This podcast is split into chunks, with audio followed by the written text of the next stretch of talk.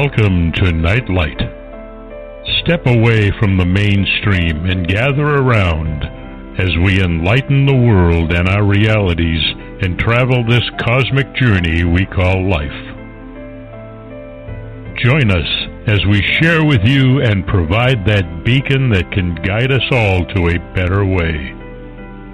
Explore with us as we examine a metaphysical montage of spiritual insights covering everything from the mundane to the magical, UFOs to unicorns, and everything in between. This is a time of awakening, of sharing and evolving, of spreading our wings and soaring on the cosmic breath of creation.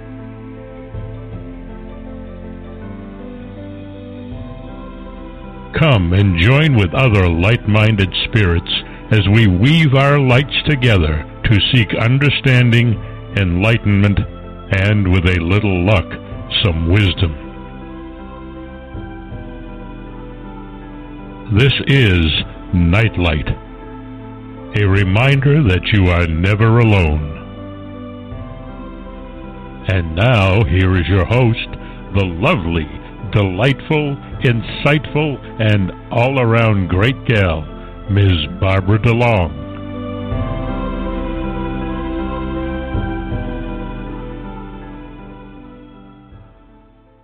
Good evening, everybody, and welcome to Nightlight.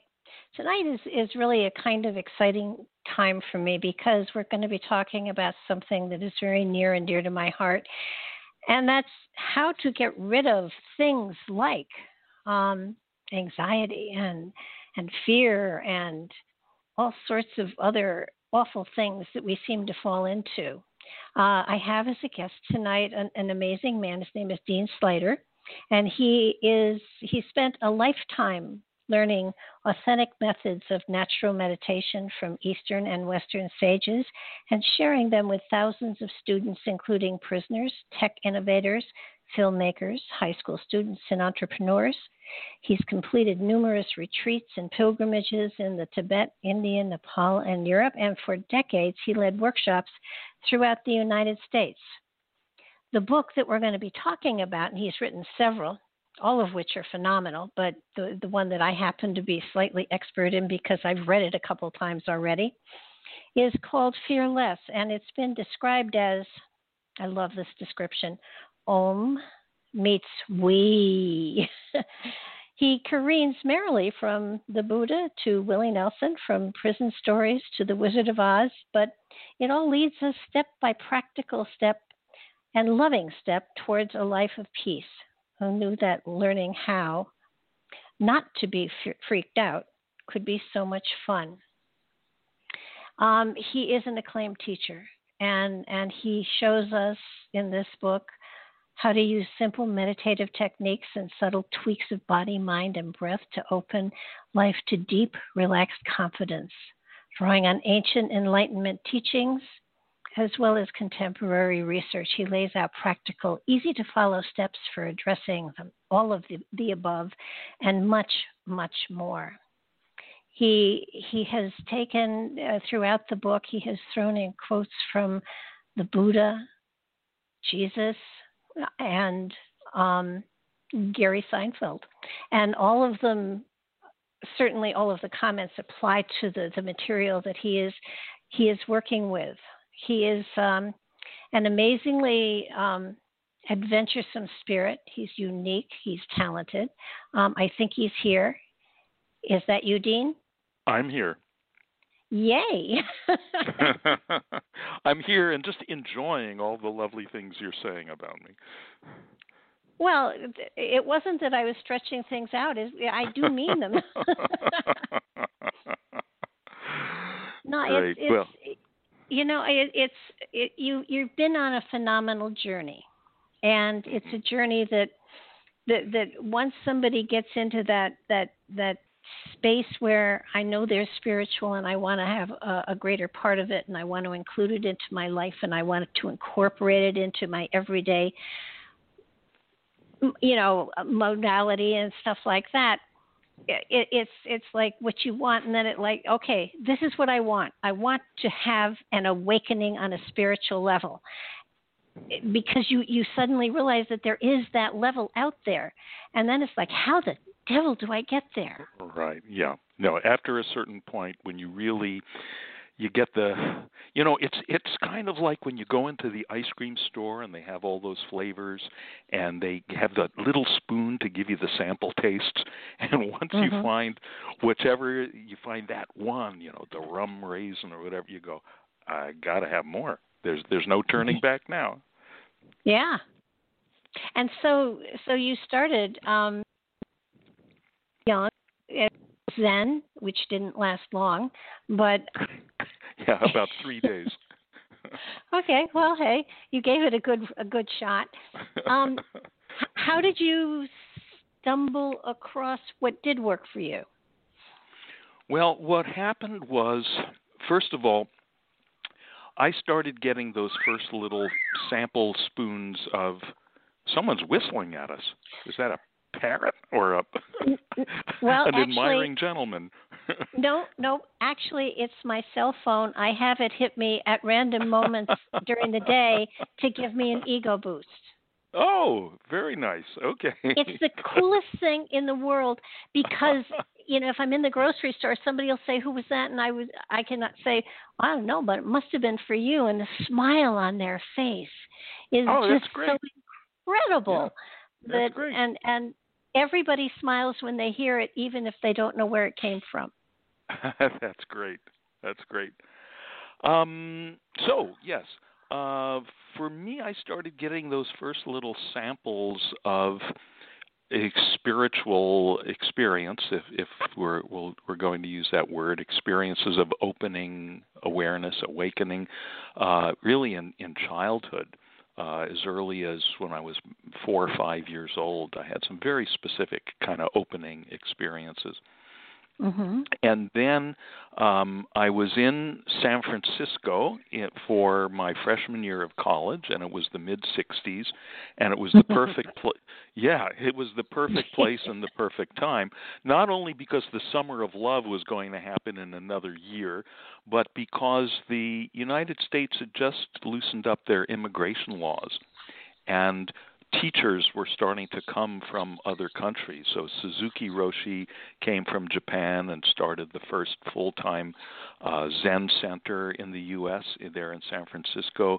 Bhaktivedanta Swami came from India, and actually he started the first Krishna Consciousness Temple in the U.S. in New York, and the second one there in San Francisco.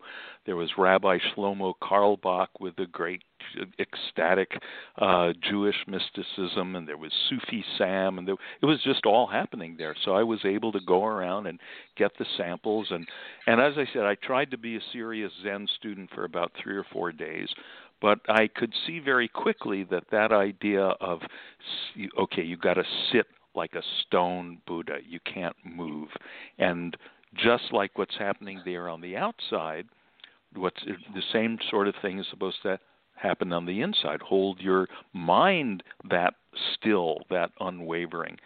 And I could see very quickly that I was not going to be able to do it. And the Zen teachers themselves say that. They say it's not for most people. So, as a someone who who really wanted to keep repeatedly dipping into that opening experience that I had had accidentally stumbled into in childhood, and also from the really from the beginning, I wanted to be able to share it. I've always had a, a teacher impulse. Uh, I knew I had to find ways to do this that were uh, accessible to regular, ordinary you know, fidgety people like myself. Mm-hmm. With fidgety, bo- fidgety bodies and fidgety minds, what I realized was that I'm I'm pretty much average. So I continued again. San Francisco in the mid '60s was the perfect place to be, and uh, I found teachers who w- are plugged into uh, genuine, authentic traditions going back for centuries to places like India and Tibet, where through a lot of research and development, what's been found is that that uh, what's been found is that the most effective way to meditate is not to try to hold your mind still, not to try to push away the thoughts, because really any effort to create a non agitated state of mind is itself a form of agitation.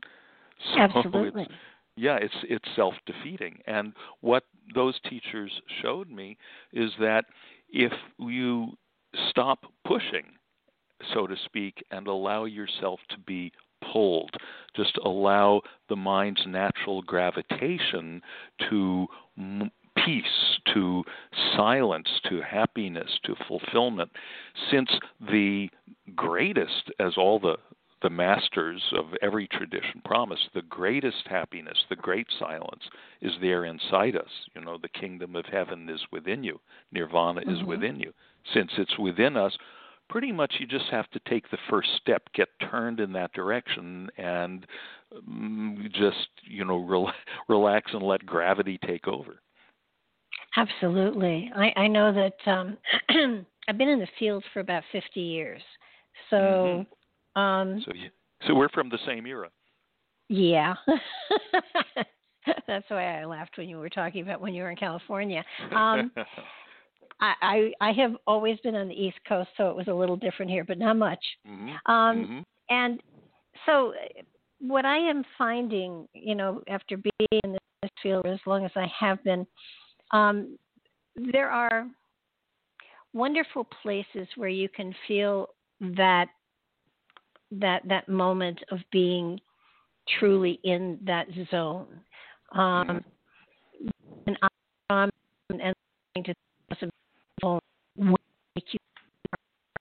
um, it's it just it what it does is it, it vibrates through your body and you become one with the sound and there's just nothing like being one with something, and mm-hmm. um, it's, it, it can be magical. But but everyone today, um, uh, today especially, there is so much fear and anxiety and pressure and and right. um, all all sorts of, of, of things hitting everyone right, left, up, and down. It it is not a, it is not a time nor a society that that leaves time for finding you know hours and hours where you can meditate and try to find that spot or or give yourself an hour a day to to try to get yourself into that place.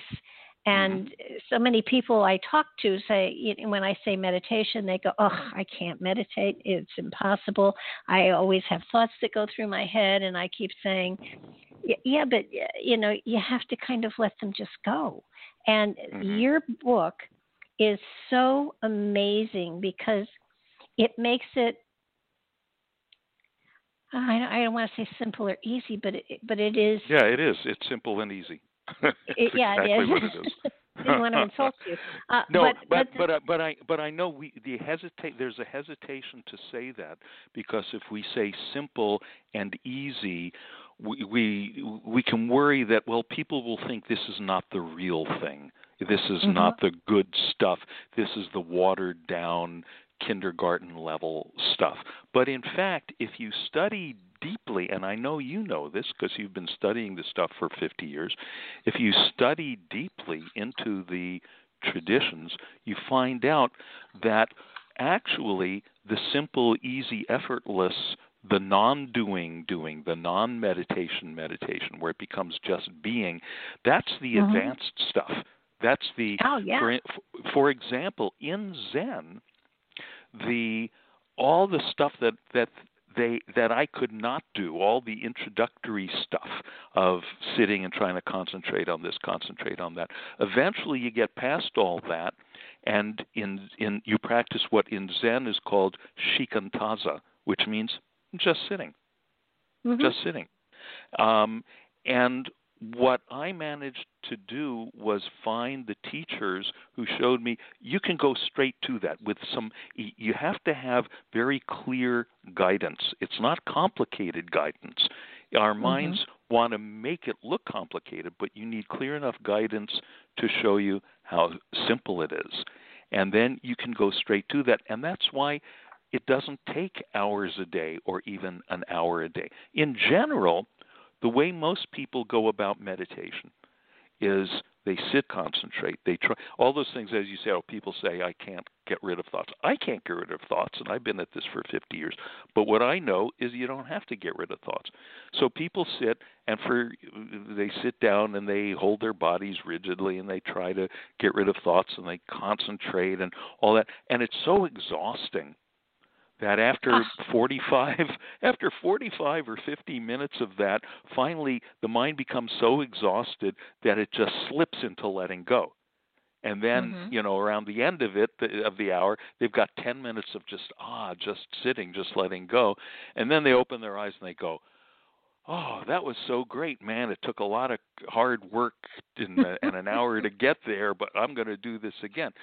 Now, what my teachers showed me was how to essentially skip those first 45 minutes and just go straight to the letting go part.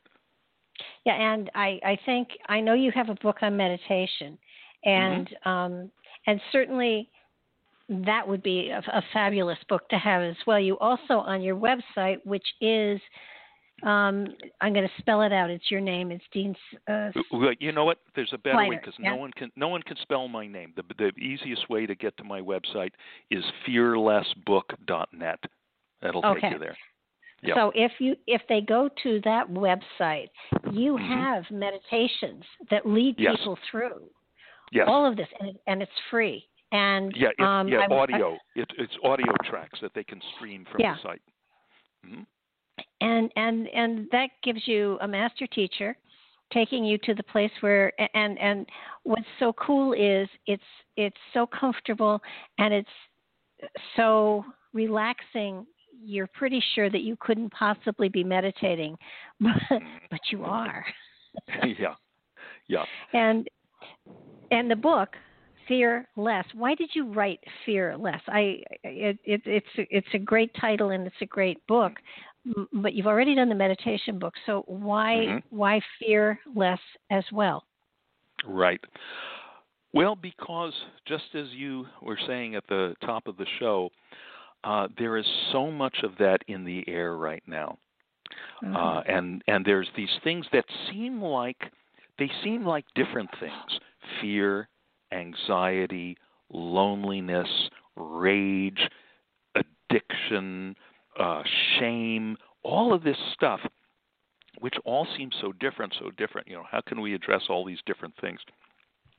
And of course, on one level, they are different. At another level, at a deeper level, at the the root level, they really all come from the same place, and that is they come from being cut off from that oneness, that wholeness, which is our true nature, which is what we are and what existence is at its depth. Of course, in one sense, we can never really be cut off from it. You know, a wave can never be cut off from the ocean, but the wave can forget that it's part of the ocean so it can be cut off from being consciously part of that wholeness. And then we think, oh, I'm just this poor little wave. I'm so puny. I'm getting pushed around by all the other waves. Someday I'm gonna I'm gonna subside back into the ocean and die. And you know, but then we start to look in. In a sense, meditation is like the little wave just looking down into his or her base and going, wait, where does my base, where do I leave off and the ocean begin? And you realize there is no separation. I am mm-hmm. that vastness. I am, and whereas waves are always sloshing around and active, and uh, you know, and that's that's our life out here on the level of time and space. But and it's also our mind, the movement of our mind, all those thoughts that people think they need to get rid of in meditation. All that stuff can go on on the surface. Meanwhile, all the time, you go a foot or two below the surface, and the ocean is silent. And the ocean is always resting in its bed. And you know what I what I loved was, um, I want to get to that part, but I want to. Well, let's let's go into into the the the fact that in in in meditation. No, let me let me go let me go back because um, most people don't know how to start, and mm-hmm you have such wonderful um, what do you call them on ramps to meditation on ramps right and, right. and and you know ways in which to sort of ease yourself into a meditation and mm-hmm. and to get that relaxation and um mm-hmm. I, the one that I love, the one that I I have played with the most is breathing through your feet. Mm, mhm. Mm-hmm. And, yeah, that one is yeah, and in fact that one uh the day before this book was published back in March, uh, that chapter, Breathe Through Your Feet, went up on Oprah's website. It's running on Oprah.com, which was great. And I've been getting emails from people saying, boy, this breathing through your feet thing is so effective. I've I've started doing that at night to go to sleep, and you're going to put Ambien out of business. Yeah, good. and and it basically is is visualizing your breath coming in through your feet and going back out through your feet and um i i guess it takes the focus off of everything else and it puts it on your breath which then does lull you into sleep uh, well, it could be sleep if it's sleepy time and the lights are out and you're horizontal, but it doesn't have yeah. to be sleep. It can just be be settling down, getting more clear, getting more open. I want to I want to point out, and this is where uh, actually the one thing I know that I'm I'm I'm good at is I'm very precise with language. Um, and I want so I just want to tweak two words that you used there just now in describing the technique. One is you say, okay, you visualize breathing through your feet, uh, and mm-hmm. and that might there's some visual image might happen, but that's not the instruction that I give exactly. What I say is, feel, kind of imagine, kind of feel like you're feeling. Okay and and people listening uh, uh, can do this right now wherever you are. So first, just actually let's back up a step. Um, just to get what is this imagine slash feel business. So if I say, for instance, uh, your right ear. Now, right away, there's some shifting of the attention to your right ear. Am I imagining it? Am I feeling it? Not quite sure, but whatever it is, it's effortless. As soon as I mm-hmm. say right ear, there's no effort putting it there. If I say left kneecap, right away, there's some experience of left kneecap. So now, soles of your feet. Okay, attention goes there. Are we imagining it? Are we feeling it? I don't know. And but it happens effortlessly. Now, also effortless, we're already breathing. Nothing special to do there. So now, just as you breathe in, just imagine, feel that you're breathing in through the soles of your feet. As you breathe out, imagine, feel that you're breathing out through the soles of your feet. Just keep doing that. Now, we're not trying to focus. That's that other word. I always like to banish that word because then people okay. so sometimes will start to try, make effort. Now, we're not trying to focus on anything. We're not trying to push anything away. Thoughts are there in the background. Sounds are there in the background. We're just easily breathing in through the soles of the feet, breathing out through the soles of the feet. And, and that, it. that can be that can be done in the car. That can be done yeah, anywhere, anywhere. anytime. Anywhere. So for so you and you could use that as an on ramp into sitting. You know, cl- you could sit down and close your eyes and do that as an on ramp into your, you know, whatever five, ten, fifteen minutes of meditation, or you could do it right in the thick of battle. Let's say you are um, you're standing in line at the pharmacy waiting to get your prescription filled and you're feeling fidgety, you're feeling restless, maybe you're feeling worried about whatever illness you have that's requiring you to stand in line for a prescription. Um, and you've got a couple of choices. One is to stand there and just be completely caught up in in all that churning. The 2nd mm-hmm. choice is just, which is what most people do these days, which is automatically your hand goes in your pocket, you whip out your cell phone to distract yourself. Um, and, and and because gee, you haven't checked your email in at least seven or eight minutes. And then the third way is okay. Well, I'm standing here in line at the CVS or the Rite Aid. Uh, I'll just breathe through my feet, and oh yeah, then things just have a way of mellowing out, and uh, yeah, it's just totally cool to be standing here in line at the pharmacy. Well, and and it does work magically.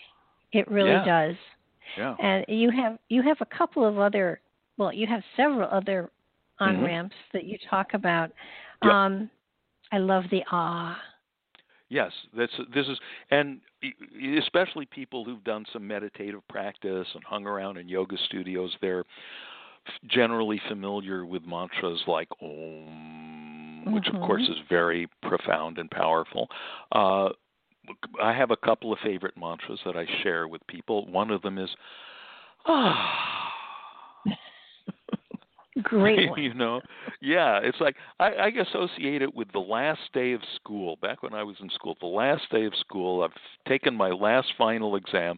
I come home, you throw the backpack or the book bag or whatever into the corner, you flop onto the bed, and you go, ah. It's the sound of letting go the sound mm-hmm. of letting go. It's very powerful. Now, oh, uh, gotcha. uh, yeah, and then uh, and then another variation of that is singing descending fifths. And um, you may be familiar with everyone's familiar with this because in this country we all know the Star Spangled Banner. Oh, say, stop right there. Ah, in music that's called a descending fifth. And for reasons that we don't have to get into right now, that is going from the ma- in terms of the sound vibrations from the maximum tension to the maximum resolution, the maximum letting go. So this is a really good thing to do like in the shower in the morning when you've got everything's echoey and you've got the nice warm water going ah and and on that upper note you can imagine that you're like a little droplet that's suspended in space and it's it's you know kind of it's tense. It's you're you're having to defy gravity to keep suspended in space like that. And then as you drop into the lower note you're it's like the, the little droplet drops into just a sea of warm water and melts into it and just melts into that boundlessness. Uh, so you take a deep breath and you go ah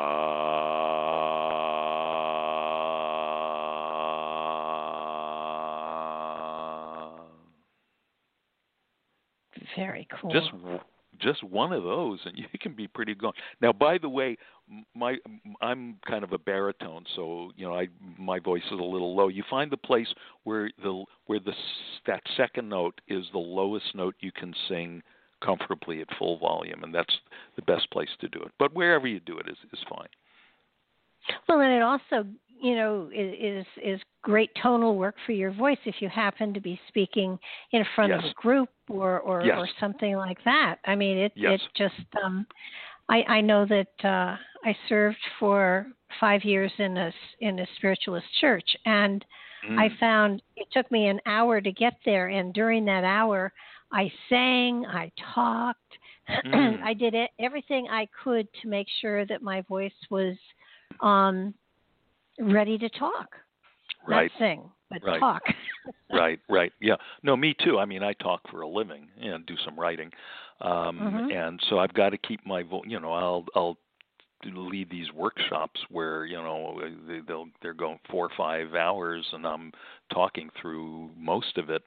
Um and um yeah, it it's uh, it, it keeps your voice real, and also that kind of vocal work is important for women especially women in the workplace. We hear so much about how in the workplace, uh, women's voices, both you know physically, vocally, and kind of you know emotionally, uh, women's voices are drowned out by the the louder, more powerful men's voices. Well, doing this kind of simple thing um, helps literally to strengthen your voice. It strengthens all the muscles around the the vocal cords, and uh, and it brings out the low overtones so that it doesn't make the pitch of your voice lower, but it it makes it um, the overtones uh, lower so that you sound a little more like a lion and less like a mouse. I have found that the the higher the voice, the squeakier it gets, the more people turn it off and the Yeah. lower it gets, Yeah. the, the more comfortable people are uh, listening to you. So Mhm. you know, I I have never had a squeaky voice. I have Right. um, I have allergy voice right now, but for the most part, um, Right. you know, it's it's it's kind of in the middle, which which is great for radio. Um, right. you you talk about um, resting in awareness and as awareness. Can you can you Right. explain the difference between the two? Right. So once we spend a few minutes taking some on ramp, um, typically when, when we sit down to meditate, right? Now, now we're talking about the time of meditation. Yeah. And and the on ramp can be whatever whatever you like to do. It should be something you like to do. If you like to sing descending fifths, ah, or or you can gaze at something, gaze at a flower. Or if there's some spiritual person's picture you have, you like to gaze at the Buddha or at the Blessed Virgin or your guru or whatever. Do that for a while, just to have the mind, let the mind have some place to settle a little bit, and then let that go. So you're just sitting there with the eyes closed. And as we were saying before, gravity is going to take over as long as we let it. But if we just say do nothing, that's too open. People just start to well do nothing. Now what? Uh, you know, where's the remote? We, Yeah. time to light a cigarette or something? Um, so what we do is notice that, for example, if you look to your left right now, you're aware of certain objects, certain colors and shapes. And if you look to your right, you're aware of different objects, different colors, different shapes. If you um, look now straight ahead of you, you're aware of different objects, different colors and shapes. So what we're aware of keeps changing. What the, for example, if I look down at my body, I might say, well, that doesn't keep changing. But of course, the body I'm seeing now is not the same one that I saw 30 years ago, or even No. even even 30 minutes ago, actually. Um, so what we are aware of keeps changing. The one constant is that we are aware. Awareness itself is is actually closer to our beingness. Is actually it, it's more true to say that awareness is what we are than to say the body is what we are. Because the body's just, the body's just one more thing we're aware of, and it keeps changing. Whereas awareness is like awareness. It, we could say is like the open sky. It's like open space, and all these things that hearing, all the things we're aware of, hear, the things that we hear, see, taste, smell, touch, think. All those things are like different breezes blowing through the sky. And the sky doesn't care. This is one's going to blow from the north. This one's going to blow from the south. This one's going to be a gentle zephyr. This one's going to be a violent hurricane. Nothing dents the sky, and nothing improves the sky. The sky is just open space. Now, if if we pay attention for a minute or two, we start to realize more and more clearly that this is what our awareness is like. Our awareness is like aware space. It has no color, it has no density, it has no um, no story. That's good. Therefore, it has no problems tied to the bumper like like a bunch of tin cans. All that stuff that we think we are is really just stuff we're aware of. Awareness is is the one thing it has no colors or sounds or anything, but it's what we are. It, it's always here. So we just rest at, in in this awareness, or if we realize, oh, this is what I am, rest as this awareness. It's just a slightly more accurate way to state it. Rest Okay. as so rest as awareness, meaning just remain as you already are. Remain like the sky, which is open to the comings and goings of all these thoughts and sounds and, and colors, and and and just remain like that. There's a there's a great book. Uh, I'm I'm looking across the room to my bookshelf right now. It's it's sitting there by um, it, it's the teachings of Sri Ramana Maharshi, great 20th century Indian sage, and the title of the book is "Remain as You Are," and that Ah. really yeah, it sums up the whole that that's the deepest teaching of meditation. It's like if I say if you're sitting in a chair, are you sitting in a chair right now? Yes. Okay. So if I say to you, um, okay, Barbara, sit in the chair. And you say, yeah, okay. And I say, well, now what do you have to do to be sitting in the chair? And you go, nothing. I'm already sitting in the chair. So what do you need to do to be awareness? Well, nothing. I'm already awareness. So just remain as you are. Just kick back and relax into that and let all the comings and goings come and go like breezes in the sky. And and if you do that uh, after you just sit that way for a little while, gravity takes over and the settling down happens all by itself. We settle deeper and deeper into the open sky like, space like nature of our own awareness and then and thoughts will come along. Is this really working? Wait can it really be this simple? Fine. Those are just those are just more thoughts it happens to everyone. Those are just some of the thoughts some of the breezes coming and going in that sky of awareness. Do you ever get to a point in time when there is total silence? Um there or you feel all... total silence even though well, it's going there's stuff going on around you you just feel silence the, yes yes there you go there's always total silence because the ocean about starting about one or two feet down the ocean is always totally silent even though just exactly what you're implying there. Even though there's a bunch of activity, slosh, waves sloshing around, and storms and all that on the surface.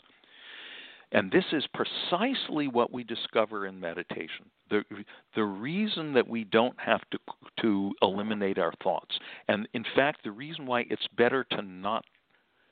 You know, once in a while, we might have a situation where we're not thinking for a while, and that's fine, but it's, it's actually not important. What's important is we discover that the real silence is always is the nature of awareness. You know, what color is your awareness? It has right. no color. It, of course, it has no color. We're aware of colors. We're aware of oh, this book is blue and this this rug is red and so forth. Everything that has colors is th- stuff we're aware of. Awareness itself, like the op- like open space, has no color. All right. Now, what sound is color? Is it high pitch or a low pitch? And of course, it's none. It's silent. So that silence we're looking for, we keep looking for the silence among the things we're aware of, including the, the churning of our mind. But actually, the silence is the awareness itself. And it's just, it's a mistake. It's a very common mistake to try to find silence by flattening out, by, by beating down all those thoughts. We don't have to. We just we just settle down into the awareness within which the thoughts are coming and going. It's kind of like you know when you're at a restaurant, you're sitting there by yourself eating your piece of of whatever apple pie, and there's all these conversations going on at the neighboring tables. Now, to just be sitting there enjoying your pie, you don't need to shush all those other conversations you just you're just enjoying your pie that it's so delicious that that's what you're paying attention to and those conversations are somewhere in the background. If suddenly you decide oh wait a minute how can i enjoy my pie while all these people are talking? and you go around trying to to shut them up then you've created a problem. And that's what we call trying to meditate. Yeah.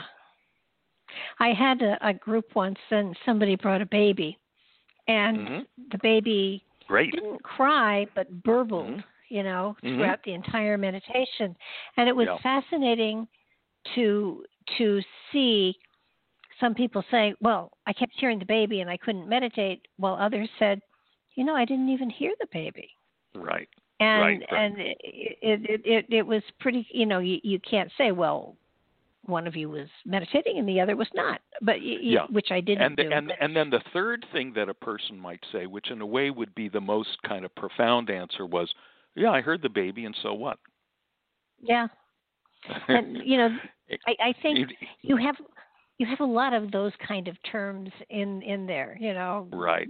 right. Does it matter? And it doesn't the matter, one that you, right? The, the one that, that is in there so often, which is uh, it, it's there so often it has to be more profound than I have thought it is, but it's come mm-hmm. and see. Come and see, yeah, and that's that's my favorite quote from the Buddha himself. He said it in his language, the Pali language, ehi passiko, come and see. Not come and believe, not come and hope, not come and indulge yourself in you know metaphysical speculation and theories and, and all that but it is scientific method. Come and see. D- experience directly and see what's actually going on. Mm-hmm. and and that's and that's all you need. And this was centuries before scientific method was supposedly invented in the west except that in the west we made great advances by directing that scientific method outward to the things of the physical world, which is great. The Buddha directed that scientific method to what we could call the, the inner direction, to the nature of awareness itself. And oh, what absolutely. he discovered and what he discovered was, oh, the nature of awareness itself is this is everything we were looking for on the outside the happiness, the fulfillment, the stability, the silence that we were looking for on the outside it's it's been right here all along. It's been the one who was looking. It's mm-hmm. like a it's like it's like we've been shining this flashlight around looking looking for the light. you know, let's see this object is kind of shiny, maybe this is the light. This object is pretty shiny when I shine my flashlight on. Notice you never see anything when you don't shine your flashlight on it. You only see it when you've lit it up with your flashlight, the flashlight of your awareness. And so you think, well, maybe this thing is the light, this thing's the light. And, you know, eventually you realize, oh, no, the light is the light. I am the light. This is, you know, Jesus said that. I am, right? I am the light. Mm-hmm. Uh, and and and and that I I think did not mean just well just me and no one else. It means we this no. is what we all are. This is the nature of the nature of the I. Yeah, no, it I, I something that that in in what teaching I do, I'm I'm constantly saying to people, you you go within, you have the answers, you have the roadmap, you have all the information you need. It's in there. Trust mm-hmm. yourself.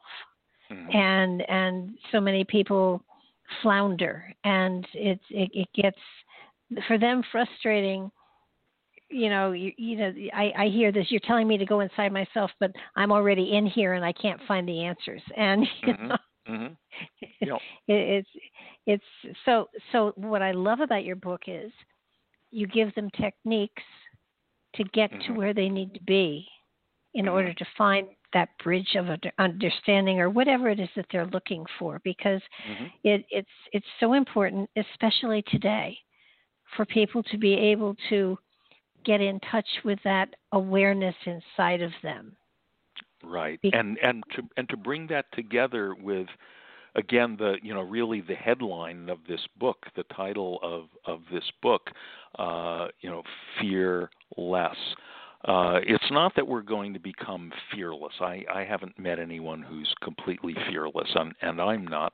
Uh, to some degree, we need fear in our life. It's it's a it's a mechanism that nature gives us so that when you're walking along the trail and you hear that rattle sound, you, yes, you, you, you don't you don't stop and think about it. You you jump out of the way. So the mm-hmm. fear mechanism is supposed to be there, but and I tell this little story, you know, if you're like a, this pr- one friend of mine who can't walk into a pet store to, you know, look at the the puppies and the turtles because if there are snakes in tanks there, she's afraid that the the snakes are going to smash their way through the glass of the tanks and fly through the air and jump into her face. Absolutely. So, so, Absolutely. so in that case, in that case, the fear mechanism, which in itself is is not a bad thing, is just gotten all out of calibration. It's been cranked up to eleven. I should meet her because I believe angleworms are only snakes in training. uh-huh.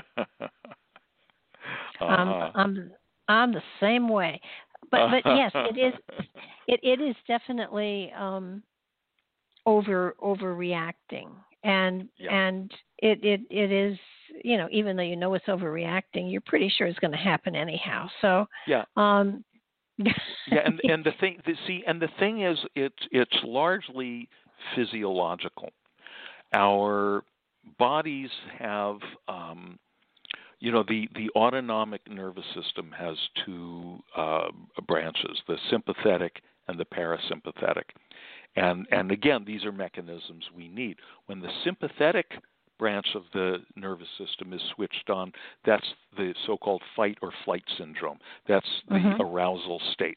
That's when the blood uh, flows to the skeletal muscles, our heart beats faster, our adrenaline flows, our, our mouth gets dry, and we're ready to either fight something or run away from it. Now, we needed that when we were, you know, cave people, and when you heard the roaring of the woolly mammoth, you had to be ready to hunt the thing or run away from it. So, fine. But today, uh, we don't hunt a lot of woolly mammoths. What we no. do is a lot of us is we live in cities, and every time we hear the and the the bus engine, it sounds to our nervous system like a woolly mammoth. And so it tends to arouse that fight or flight syndrome, so that we tend to be in a state of hyper arousal all the time. Uh, if we, especially people who live in cities, and now more and more, because you know we often we become addicted, even if the thing is messing us up, we become addicted to it. So Uh, this is one of the reasons why people, the moment there's no stimulation, there's no arousal, these days they immediately whip out their iPhone to okay, let me let, let me engage with something that'll keep me, me stimulated. Anything but silence. Any, anything but settling down. you know, now, you, you do talk. Oh, go ahead. Go ahead. Yeah. Okay. So I just want to say that there, there's now the other branch of the autonomic nervous system, which is the parasympathetic, and that has the opposite function as the sympathetic. That's for instead of fight or flight, that's for you know stay and play.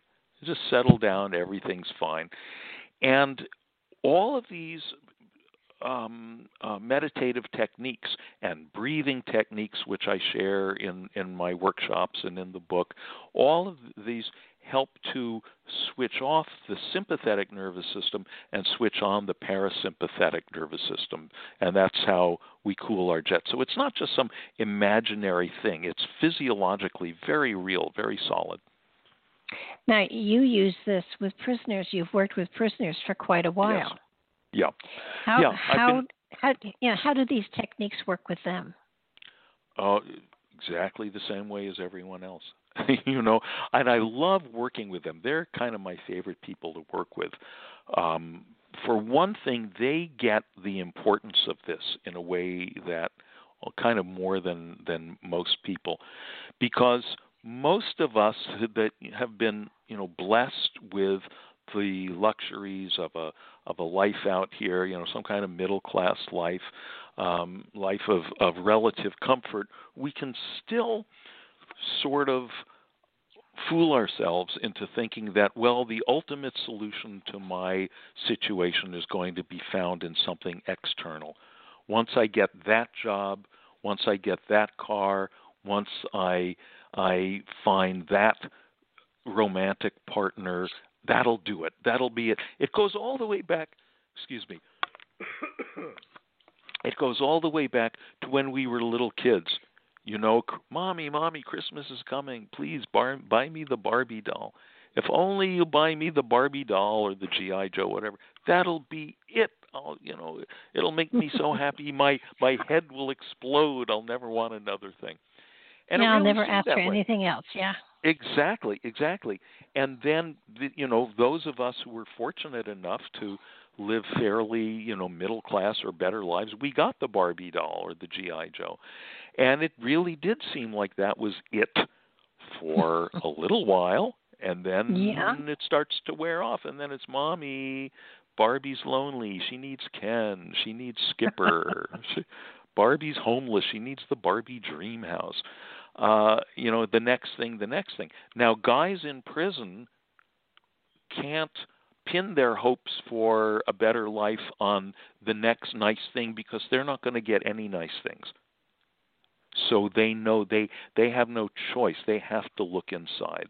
And and I, I mean I've had guys who would come to our our meetings happen every Thursday night. This is at Northern State Prison uh, in Newark, New Jersey, where I've been supervising this group since 2005. And Mhm. I've had guys who would stop showing up for a couple of months, and it's because they've been put in administrative segregation, which is a polite term for solitary confinement, with you know no TV, no nothing, and then they come back and you know uh, they're very very happy that they knew how to meditate, how to turn inside, because the outside there's nothing there. Well, and, and and if you turn inside, you have total freedom, Yes, yeah. which Yeah. is which is the coolest thing ever. Yeah, especially So- when you're able to tell a bunch of guys who are locked up in prison, some of them uh, serving 30 year sentences, you are freer than most people walking around on the outside, and and they and they get that. They're experiencing that. Come and see.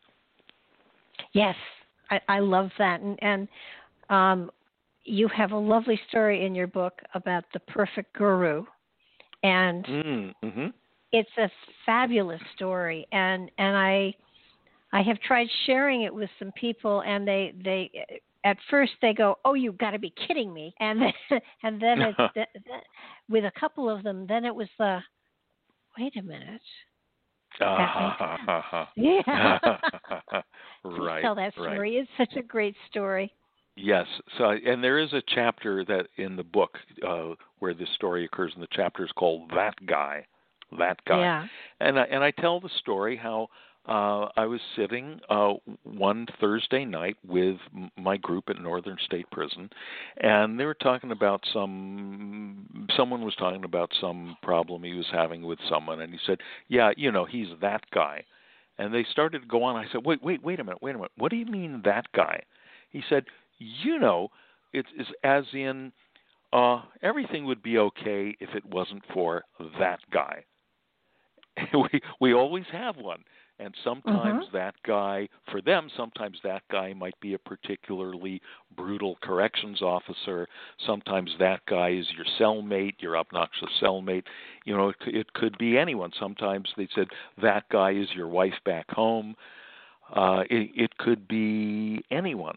And i said oh okay this is this is interesting. Now we had been looking into the modern history of Tibet, and so they were familiar with the political situation there, which is how in the middle of the 20th century, uh, communist China took over Tibet, destroyed 98% of the temples, did terrible things to people. I mean, just slaughtered thousands of people and forced the Dalai Lama into exile and uh, and I pointed out to them. I said, you know, when people ask the Dalai, and oh, and and that invasion from the Chinese was, of course, uh, under the leadership of Mao Zedong, the the chairman of Mhm. the Chinese Communist Party, Mao Zedong. So, as I explained to my guys, my prison group, uh, when people ask the Dalai Lama, who was your supreme teacher? Who is your guru? And he always says, Mao Zedong, because it was through Mao Zedong that I learned patience, I learned forbearance, I learned compassion, I learned looking inside to find the ultimate okayness because things were really messed up on the outside, et cetera, et cetera. And so what we concluded in our in our conversation there in prison is that guy. For for the Dalai Lama Mao Zedong is that guy. And for everyone that guy whoever he or she is is always your most important teacher is always your perfect guru is always going to bring you exactly what you need to deal with and what you need to learn. It's it's so profound and it's so true and it's Yeah. so frustrating. Because you want a wanna, yeah yeah, you want to Yeah. walk away from that guy. You want to get them out of your life. You don't want to Right. learn from them, and yet, um, right. And but by quite- definition, you can't get rid of that guy. He just No. keeps being there. yeah, yeah. yeah. and, and right. somebody for for a lot of people right now, and I you know I and I try to avoid getting on either side of of political arguments, but but the reality is for a lot of people right now, that guy uh, lives in the White House. Mm-hmm. And and and and he's a very very difficult that guy to to be okay with for for many millions of people. That it's a it's a real challenge. Well, and and obviously one that is important for them to learn to deal with in yep. order to move forward. Right. Now, one important point we need to make is that this does not mean that you become passive and apathetic. So right. if you're that guy, if your per, the if your perfect guru happens to be someone that politically you feel is just terrible for them to be where they are, and you feel imp- that it's important for you to try to get them out of office, it doesn't mean you say, "Oh well, it doesn't matter." You know, that's like that's like the caricature of spirituality that, "Oh, it's okay. I'm so mellow. I'm so enlightened. It's okay to let the kids go and play on the freeway."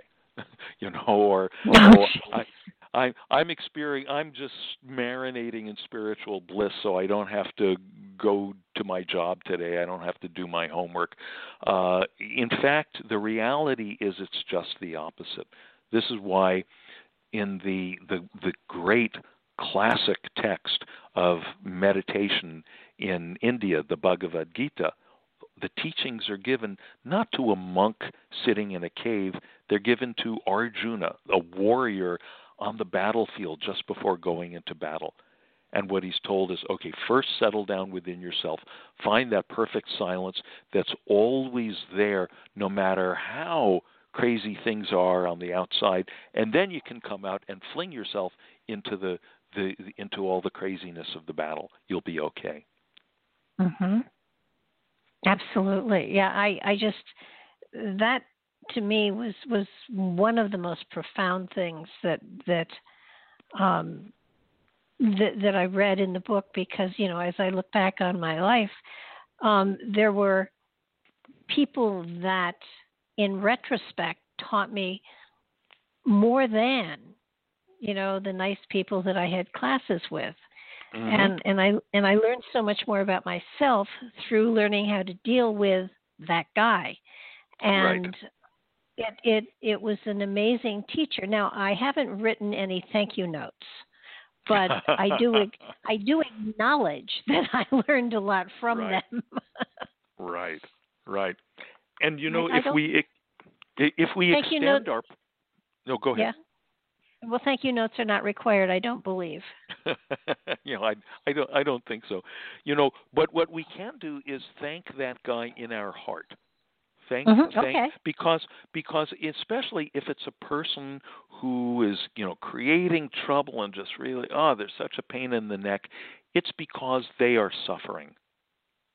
Yeah. It's it's because they are frustrated, they are scared, they and uh, you know I mean all of that. There's there's there's there's a quote from uh, Gandhi which I have in the book, which is the the the problem is fear. We think it's hate, but it's fear Mhm. right and and all the all the kind of tribalism that that to a very large degree our society seems to be retreating into it's just my side versus your side you know back in the in the just to talk about the political scene for another moment you know back in the days of right up through the days of Ronald Reagan uh, the Reagan administration the Democrats and the Republicans would you know bash away at each other in in in the Congress all day. And then in the evening the Democrats and the Republicans they'd go out drinking together and playing poker together. Oh yeah. and and and and and that's how even though they would make these speeches against each other the next day they knew that ultimately they could work together. Now that doesn't happen anymore that doesn't happen anymore. They don't it's like no that's not just the loyal opposition. That's the enemy and we can't fraternize with the enemy. Yeah, it And- has and- gotten to extremes. yeah yeah. And people are people are afraid. You know, people are afraid of anyone that they're afraid of people that are different from them. There's some incredible statistic that I dug up that, from the time of of the election in 2016 that something like 45% of Democrats are afraid of Republicans. Not hate Republicans or resent them, are afraid of Republicans, and about the same percentage of Republicans are afraid of Democrats. Well, I think part of it is we have access to so much information and we don't know what to believe and what not to believe. Mhm. Right. And that makes it very confusing. Yep. And the other aspect of that is that we have access to so much information that anything that's bad or shocking uh, going on anywhere in the world, we know about it. Mm-hmm. It all comes. Whereas, you know, for centuries, right up until very recently, you know, we know about the bad things happening in our village, uh, and then, you know, eventually, within a few weeks, we'd, you know, someone would come by our village on a horse and tell us about the bad things happening in our kingdom. But we didn't have to know about the bad things happening in the rest of the world. Now we we we know it all. And and we hear it immediately and yes. it it is frightening. I mean, this world is it's a very big place and there's a lot going on that isn't good and, and there's a lot going on that is good. Yeah. And you know, there just isn't that much um exposure to the general public of the things that are really good that are happening. So right. you know, it, it, it does it does feel out of balance and yet I, I think there is a balance going on here, and I think there's a balance that that you know we we possibly don't have total knowledge of, but there is a balance. It feels like we're out of balance, but right. but you know I I, I truly believe that um, that that we will eventually learn to work together. Right. You know, let me let me read you just a little something from from the book. Um, uh, and on this topic of you know having all this just upsetting news flooding into us every day, um, we're not the first to go through such times. In 1946, as the unspeakable slaughter and suffering of the Second World War was giving way to the Cold War and the threat of nuclear holocaust, the great Christian writer C.S. Lewis put this in a letter to a friend. Quote, mm. One mustn't assume burdens that God does not lay upon us. It is one of the evils of rapid diffusion of news that the sorrows of all the world come to us every morning. I think each village was meant to feel pity for its own sick and poor, whom it can help, and I doubt if it is the duty of any private person to fix his mind on ills which he cannot help. This may even become an escape from the works of charity we really can do to those we know. A great many people do now seem to think that the mere state of being worried is in itself meritorious. I don't think it is. We must, if it so happens, give our lives for others. But even while we're doing it, I think we're meant to enjoy our Lord and in Him our friends, our food, our sleep, our jokes, and the bird's song and the frosty sunrise. It is very dark, but there's usually light enough for the next step or so. Unquote. Eh, and not only that, but sometimes you're not meant to know where you're going, but you have just enough light to see the next couple of steps, and that's maybe yeah. all you need. That's all you need. You can only take one step at a time. And, this is true. You know, yeah, and and somehow you got you got this far. You're still breathing. Um, but but I think his point that some people think it's merit this that being worried is itself meritorious. You know, and and people feel that oh, if I'm not worried, I'm being irresponsible. And it's just not the case. In fact, being worried is it worrying is irresponsible because worrying doesn't accomplish anything except to actually interfere with the clarity of your perception of okay what's actually happening here? Again come and see. What's actually happening here? What what is the most effective way that I can help the situation? Mhm and if you can't doesn't matter?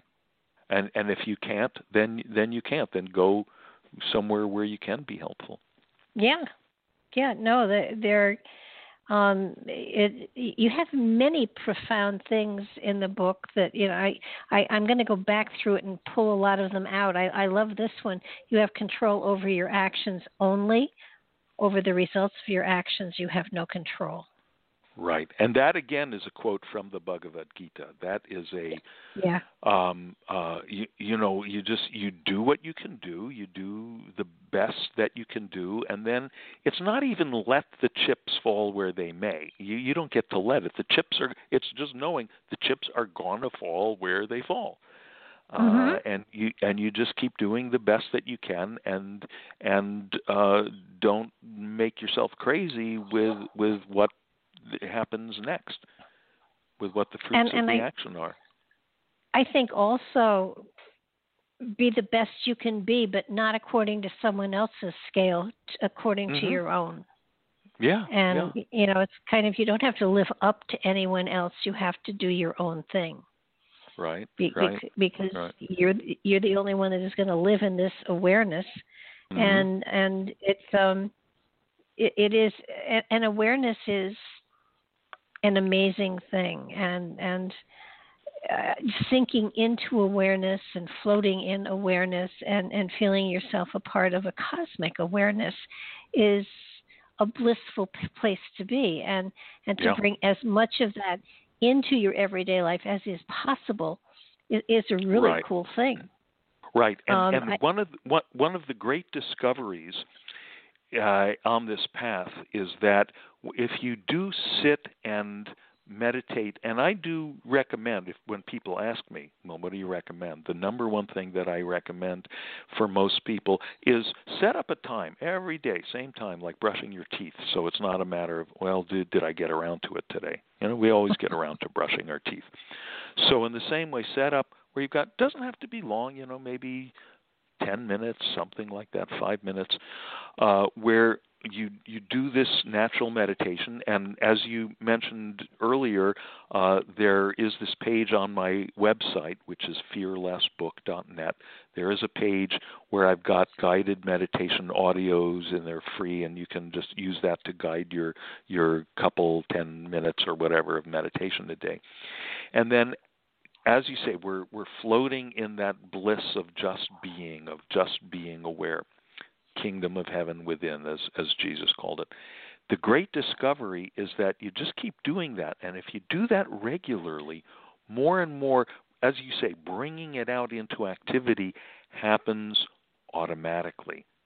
It happens, as I said before, physiologically. Your at, your phys- your nervous system actually starts to function in a different way, so that it's reflecting the awareness of that inner silence more and more clearly, even as you're dealing with all the outer activity.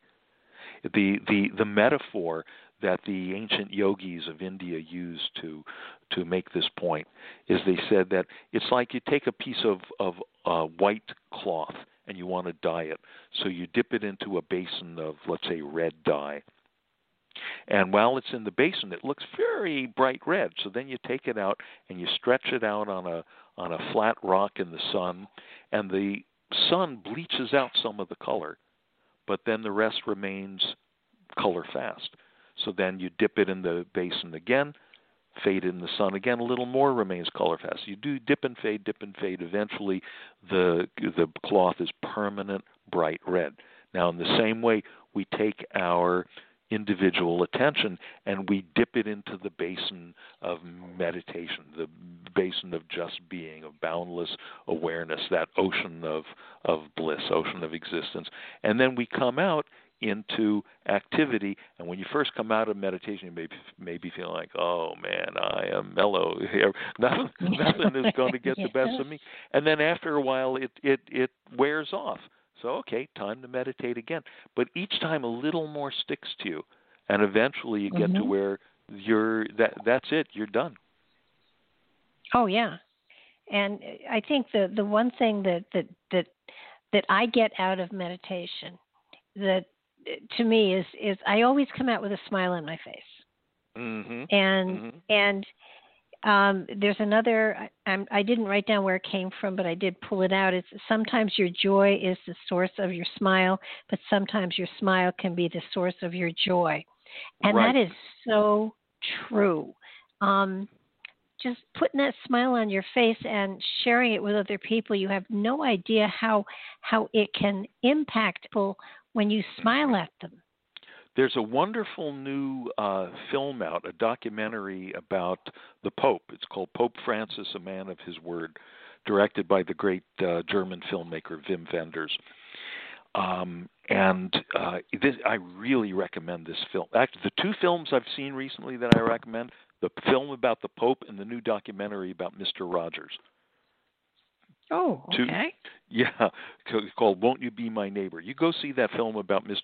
I once had the great good fortune to interview Mr. Rogers for a writing project, and I was in tears by the end. That man was he was really uh, a saint. He was really what what the Buddhists call a bodhisattva.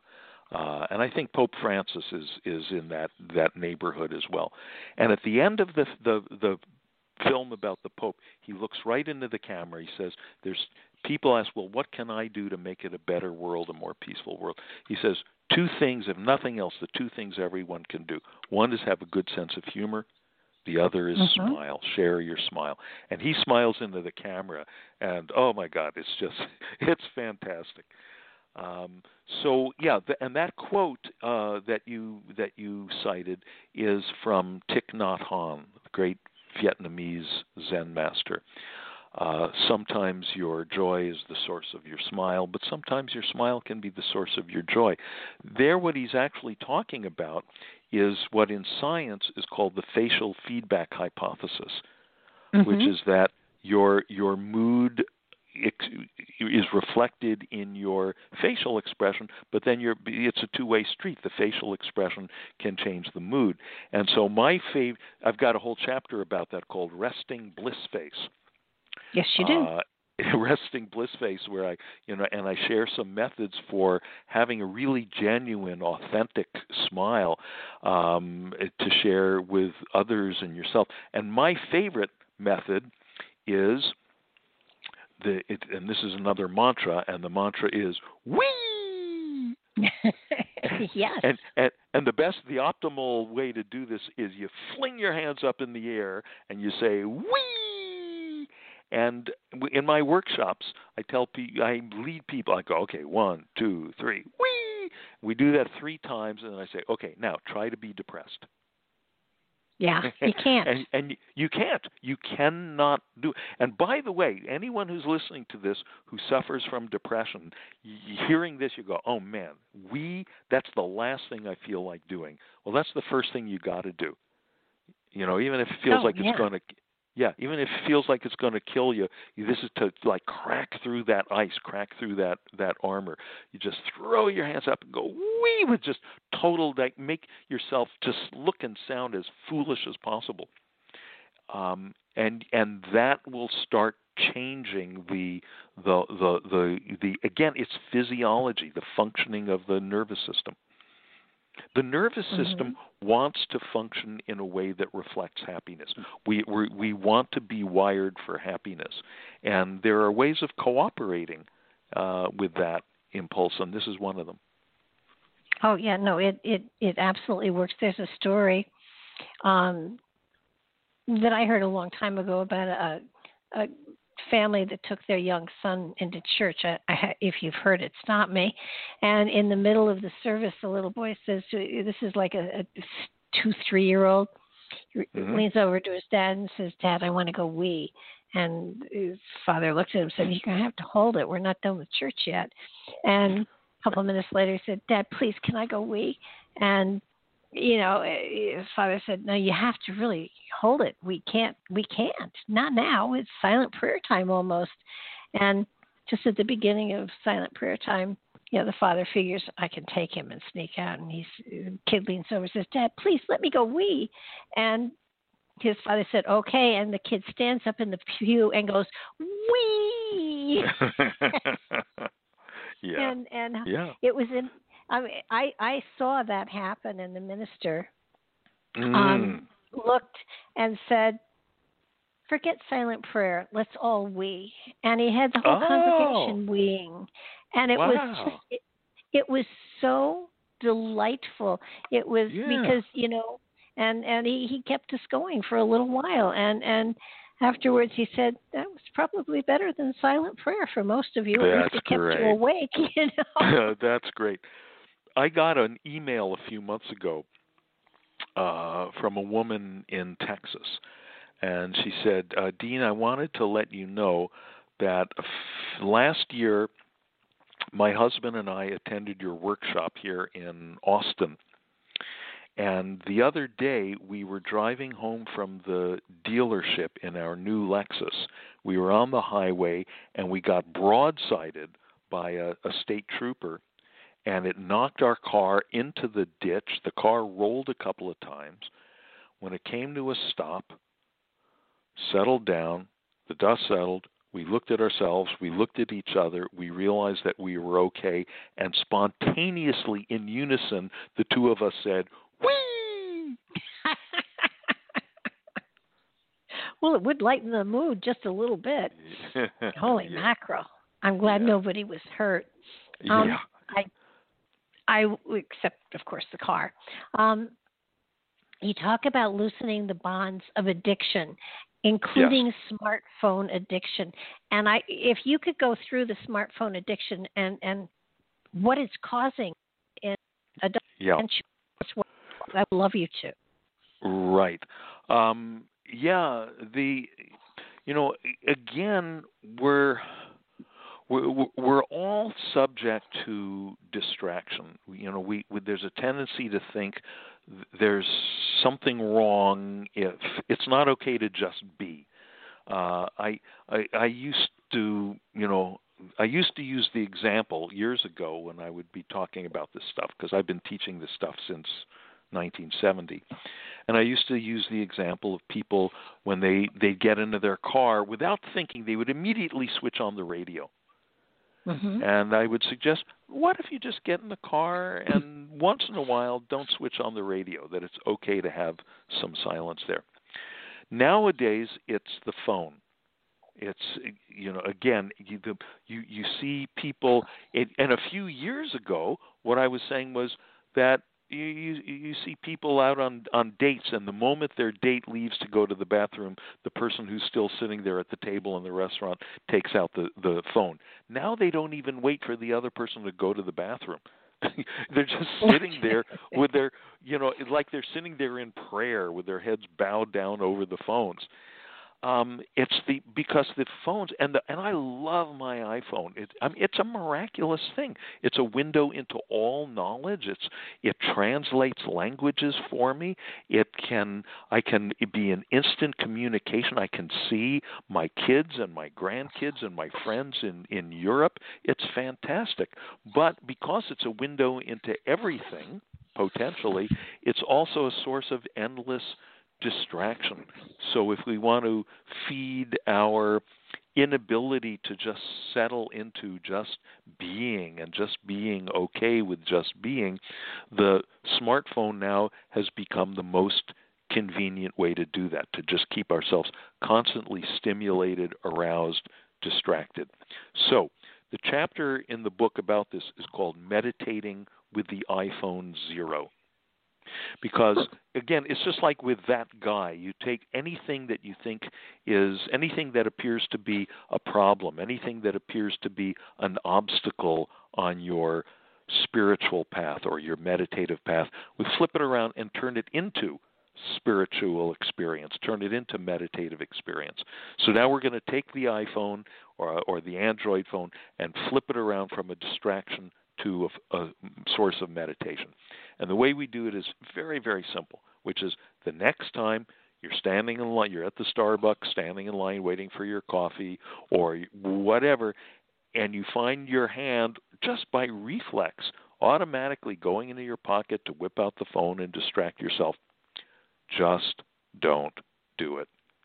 You just tie, tie yourself to the mast and don't do it. Now, what's going to happen is you're going to, and it's important to know this ahead of time, what's going to happen is you're going to feel this wave of anxiety. You're going to feel itchy. You're going to feel fidgety. Yeah, but, but, but, but, you know, but maybe I got another email, but maybe the president tweeted something else bizarre. Maybe, maybe, maybe. Uh, fine. Just you know, maybe I got three more likes on Facebook. Just fine, whatever. And maybe, maybe you don't. You're not even thinking about this, that, that specifically. It's just okay. But, but I'm not distracted now. I need some distraction. Fine. Let that wave of anxiety be there. Don't try to suppress it. Just let it. In fact, bring it on. Just let let that sucker crash right over you. Let that wave roll right over you until it's gone, until it dissipates. And then what you will discover is that on the back side, on the far side of that wave of anxiety, is something called peace, something called silence. Even if there's you know noise and stuff going on on the outside of you, inside you'll feel, oh, here's this silence, and then this some this okayness it's fine to be just standing here in the in the the line for coffee and just stand there and and be. Mhm. And if you do, Yeah, and then you can use this same approach for anything that you're addicted to. You can use it for cigarettes. You know, the urge to light the next cigarette comes along. You just tie yourself to the mast and just don't do it, and you're going to feel that wave of anxiety and let that wave of anxiety wash over you until things settle down again. And- And then maybe 10 minutes later you you you light the next cigarette, but now you've skipped one. You know, you Mhm. maybe skip every other cigarette or something, and every time you do that, the the tobacco, the iPhone, the the alcohol, whatever it is, its grip on you gets a little bit looser. Yeah, addictions um, can actually control your life, and and they can ruin your health.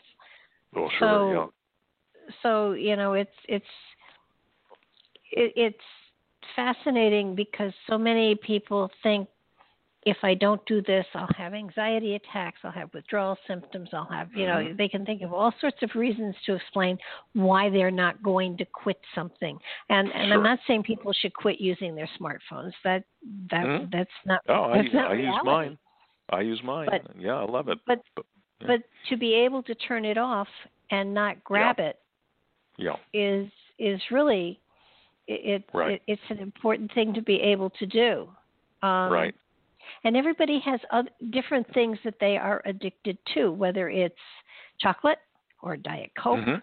or Mhm. or Mhm. or you know we all almost almost all of us have an addiction of some form in our life. Yeah, here where I live uh, in the Los Angeles area, there's quite a few 12 step groups. And um, my wife and I host a meditation group uh, every other Tuesday night in Santa Monica. And anyone hearing this, by the way, that's in the area, you can find the information on my website, fearlessbook.net, and get in touch and, and you can come to our uh, Tuesday night sessions. Again, they're free, they're open to everyone. So Now, a you- number of You, I was going to go into you have a chapter on 12 steps and two thorns. yes, yes, yes. So so a number of people in the local um, recovery community have discovered us, and they come to our our meditations sometimes. And uh, for example, and in that chapter you just mentioned, I tell this story. There was one girl about 20 years old. She came to a few of the meditations, didn't say anything, and then one Tuesday night she was about to leave, and she took me aside and she said, "I just wanted to tell you." I'm a heroin addict. I've been clean for six months. In the meditation tonight, I settled into a place of peace and silence and healing that was so deep, so blissful. I didn't think I could ever feel this way again in this lifetime without drugs. Mm. So when you hear that, you know, okay, this is the missing, you know, in the 11th step, and again, I talk about this in the book, the, the 12 steps uh, which can be very effective, I think, up to a point. Mm-hmm. Um, and and and and then, but but there's there's a little something missing. And one of the ways that you know this is, I mentioned there's a lot of lot of meetings, 12 step meetings in our area here. You can always tell where the meetings are because you see the the people outside on the sidewalk smoking endless cigarettes. Mm-hmm. And, and it's because they haven't completely they haven't really gone beyond their addictive craving. They've shifted it to something else you know? And okay fine. If you've gone if if you've got to choose between heroin and cigarettes great cigarettes. But uh you know it's interesting the opioid there's all this awareness of the opioid crisis. Um cigarettes in this country every year kill 10 times as many people as opioids. Yeah. So the um it it seems to me um and this is not just me speculating because I've just seen it over and over again with people that come to our meditations. When you experience that deep healing peaceful thing that that girl experienced here that is what you've been looking for all along with the heroin or the or the the alcohol it's what everyone's looking for in every moment of their lives what they're looking for with the with with the chocolate what they're looking for with the just you know should i take this college course or that college course we're all Mhm. looking for nirvana in every moment and usually settling for the nearest facsimile that we can find That's true. And and so many people think, well, I can't get there by myself. I need help. And mm, yeah yeah and and and, and, and it's and, and it's just because they haven't gotten a little bit of clear skillful guidance into how to find it within yourself you know the the first 10 steps in the 12 step program the first 10 steps are pretty much clearing the decks. You know you you you you uh, up, you uh, make amends to the people that you've hurt. You acknowledge that you are an addict that you've been powerless uh, and so forth. And all of it's really getting ready for the 11th step. The 11th step is through prayer and meditation contacted the, our higher power. And that so in other words conscious contact we had conscious contact with the higher power. Conscious contact means not just having some nice thoughts not just praying some sincere prayers but having the conscious experience. Once again it's come and see as the buddha said having the direct Mhm. experience. And that's what that girl was describing. When you have that direct experience then the addiction starts to fall away. I used to smoke two packs of cigarettes a day, long, long time ago. And I, when I started getting into this stuff, that just I never even tried to quit. It just it just fell away. you were lucky. Yeah, yeah.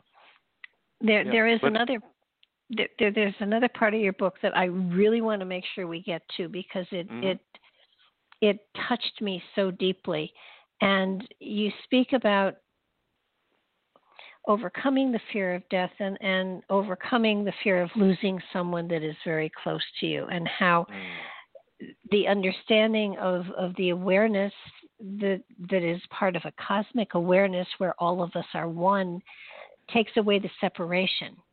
And and it, it it it profoundly touched me. I, I am constantly counseling people who have lost a partner or a mate Mhm. or you know someone very very close to them and you you explain it so beautifully if you can just go into it a little bit so that you Mhm. know people can understand how there is a oneness and you can get into that oneness Yeah, yeah. Um, and um, one thing I say several times in the book in different contexts is it's good to do the fire drill before the fire. absolutely So, so you, you know, a, uh, a lot of people will say, as as you said uh, a while ago, "Oh, I don't have time to meditate," blah blah blah blah blah, and then they they get sick, then they're dying, or then their spouse dies or something, and now that's the fire. Okay, what do we do about this? Um, it, it's really good to have been sitting down every day and melting into that oneness, into just that ocean of beingness that underlies the the waves of specific specific experience. Yeah. Um, for one thing, doing that on a regular basis will start taking away your own fear of death because it becomes more and more clear. Oh, this dying is just like this. Dying is just melting uh, when you when you meditate and it becomes clearer and clearer. When you sit in meditation, you melt out of your your individual identity you're not seeing stuff in the room you're not hearing you're not engaged in the sights you're not engaged in the sounds you're not engaged in your thoughts and your attitudes about oh i'm this person i'm that way like you're you're more and more it's just being just oceanic. And it becomes oh yeah uh, dying is just like that. You just you're just melting into the oceanic Mm-hmm. So so you're you're prepared. You've you've done the fire drill. There's also some specific things which I give in that chapter. Uh, some there's a, a, a breathing technique which is recommended for the time of dying, and there's a kind of narration that you can have people read to you um, for kind of op- letting go in the most optimally graceful, blissful way. The other thing which you're talking about is the when when your beloved, your partner, your spouse, your family member is, is the one that dies. And the great teaching for me on this came when my first wife, Maggie, the mother of my children, died. Um, we had just bought the our kids had grown up and moved away and we had just bought the sweet little Tudor cottage of our dreams and we had just moved in. The same month that we moved into the sweet little house she was diagnosed with terminal cancer. Mm. and it was uh yeah it was it was rough in many ways. Fortunately she like me she and I actually had met on a meditation retreat.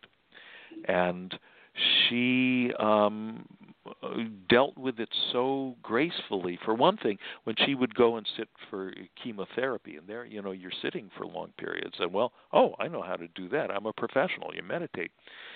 And people were there in the oncology unit were so impressed with her evenness and her graciousness and her good humor and all that that they had her come back and teach everyone in the oncology unit how to meditate. Wow, that's so cool. And then later on as she was getting more sick and you know having to deal with a lot you know the chemo and radiation and all that and i rem- and you know on on the one level it's it's rough but on the deeper level there's that part of you that's not touched by it it's the part mm-hmm. of you mm-hmm. that's not touched by anything, and we all have that. But if you do some of these meditative practices, then you ha- you're in touch with it. You're um, uh, you're consciously that part of you that's not affected by anything. And I remember her looking up at me from her hospital bed at one point and say, and she said, "How do people who don't meditate deal with this?"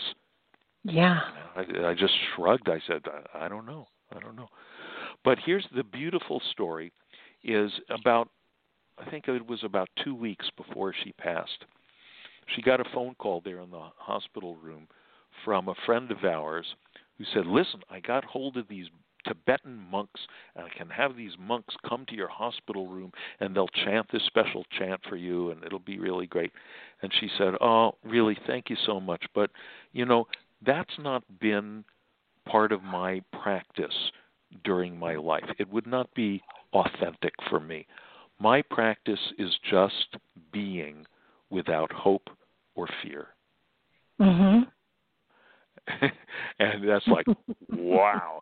Because uh, everyone wants to be without fear. I mean, that's why I wrote this book, Fearless but everyone mm-hmm. wants to hold on to hope. Now, some people are not going to want to hear this part. If, if so, just cover your ears for the next minute.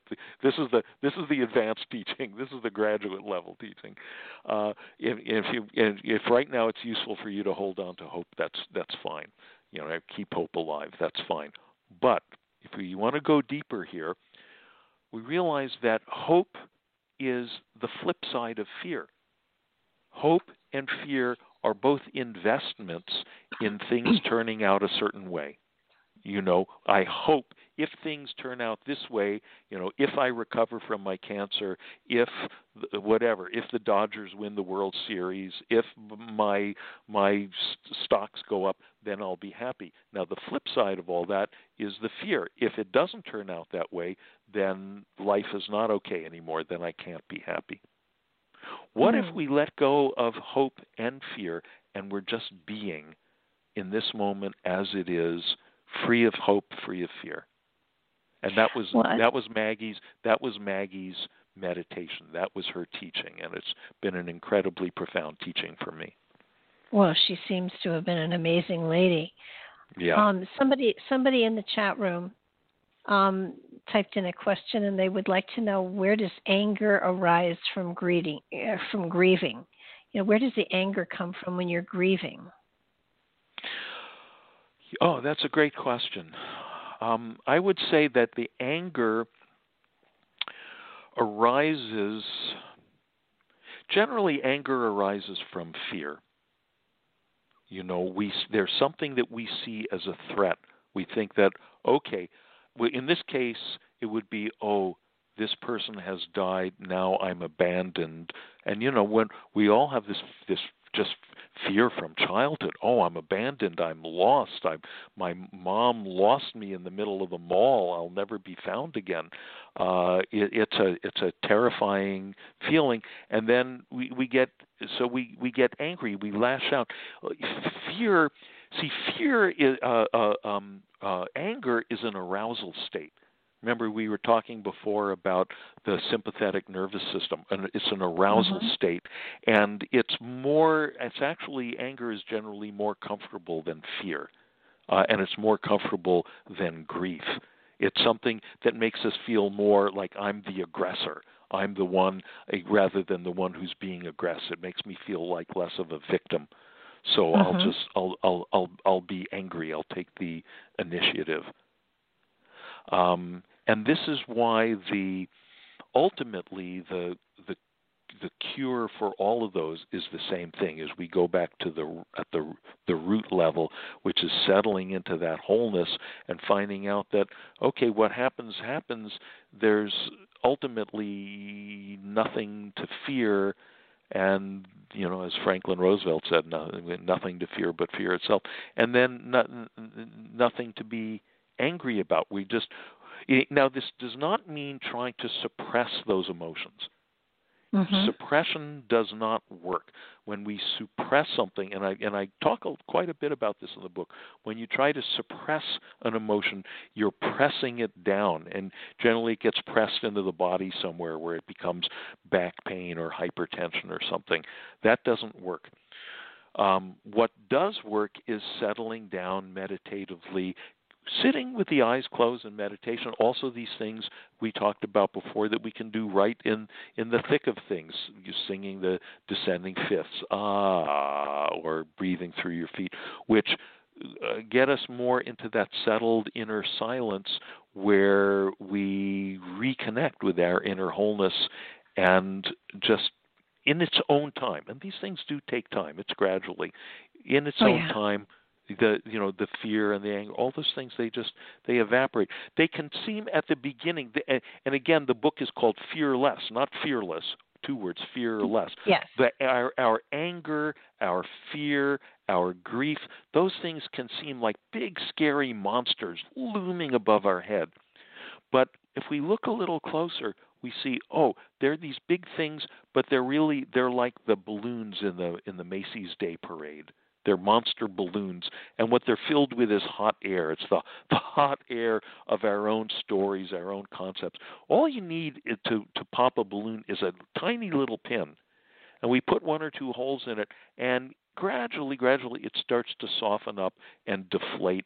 It it may not go away completely, but after a while, it's not looming above us. It's down next to our feet, where it's just a soft little, you know, bathtub toy or something and mm-hmm. and that's what happened for me with you know my my grieving for Maggie. I mean, one wonderful discovery, and I wrote a little poem about it uh, a couple of weeks after she died. I wrote a little haiku that went, "My heart is broken, open." Yes. You know, I could really find through that I mean that that experience obviously I never would have chosen for that to happen, but that made me a, mu- a much much better teacher because well, I'm so much able more able to connect with people's pain and with the the just the precious importance of these methods that can help us deal with pain and and and go beyond it.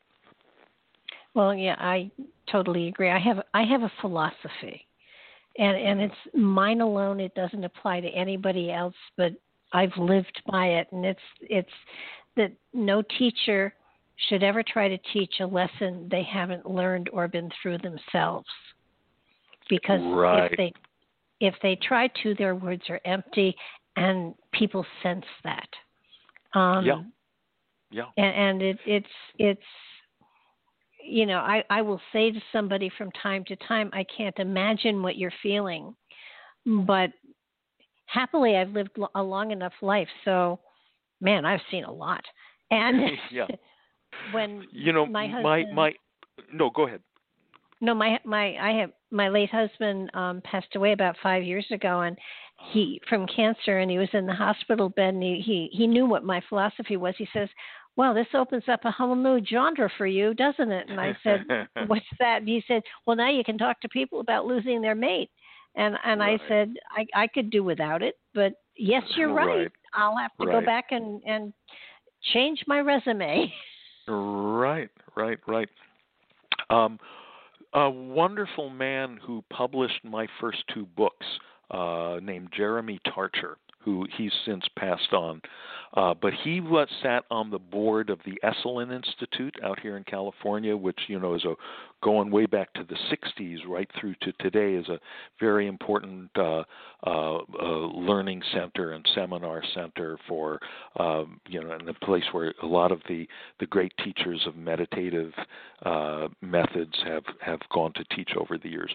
So uh, Jeremy was a board member at Esalen, and they had an unofficial slogan, which was "You always teach the workshop you need, and you're always your own worst student." Yes, it's true. it's very true. Yeah. And and you know that old saying about you know when the teacher is ready, the students appear. When the student is ready, the teacher appears. Um, right. I, I have a group that that I meet with, and though I lead it, I'm not sure who's the teacher and who's the Mhm. student. Right. Which Right. which I like makes I like it. the I like the word friend. We're all we're all friends. We're all we're I, I actually have a a chapter in the book uh, called the buddy system. You know, we're Mhm. all on, on the buddy system with this thing, and and and we're all we all take we all get a turn uh, when we're the one who just feels messed up, who's lost in grief or confusion or stress or fear, and then the other one is there to remind us of what's what and to remind us of the bigger picture and to remind us how to turn within and find that place that's that's not touched. And then Oh, you know the next week or next month the roles could be reversed.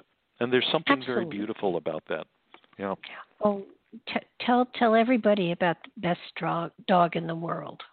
oh the sweetest dog in the world yeah Sweetest dog. Okay. Right. Um, yeah, and that's a chapter in the book. That's a, a, a method that I actually devised. It's actually an update on a Tibetan method. Um, you know, sometimes you just need to pour out your story. You need someone to pour Yeah. it out to, and the best listener would be the sweet, the sweetest dog in the world. So what you do, the way this method works, is you sit down somewhere, close your eyes, and just imagine that you're sitting there with the sweetest dog in the world. Look at those loving eyes. Look at that eager face, and just mentally pour out your story to the dog.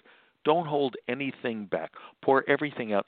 And the, the dog is the best listener in the world because he doesn't interrupt, he doesn't interpret, he doesn't try to tell you about his story. He doesn't um, uh, he doesn't disagree. He doesn't agree. He doesn't even understand your words. It's all this waka waka waka. But Yeah. he does understand feelings. And you know he said oh here's my dear beloved human that i love so much pouring out all those feelings. And the dog just takes it all in without judging and just and just uh, really brings it into his doggy heart where where it just kind of evaporates into space.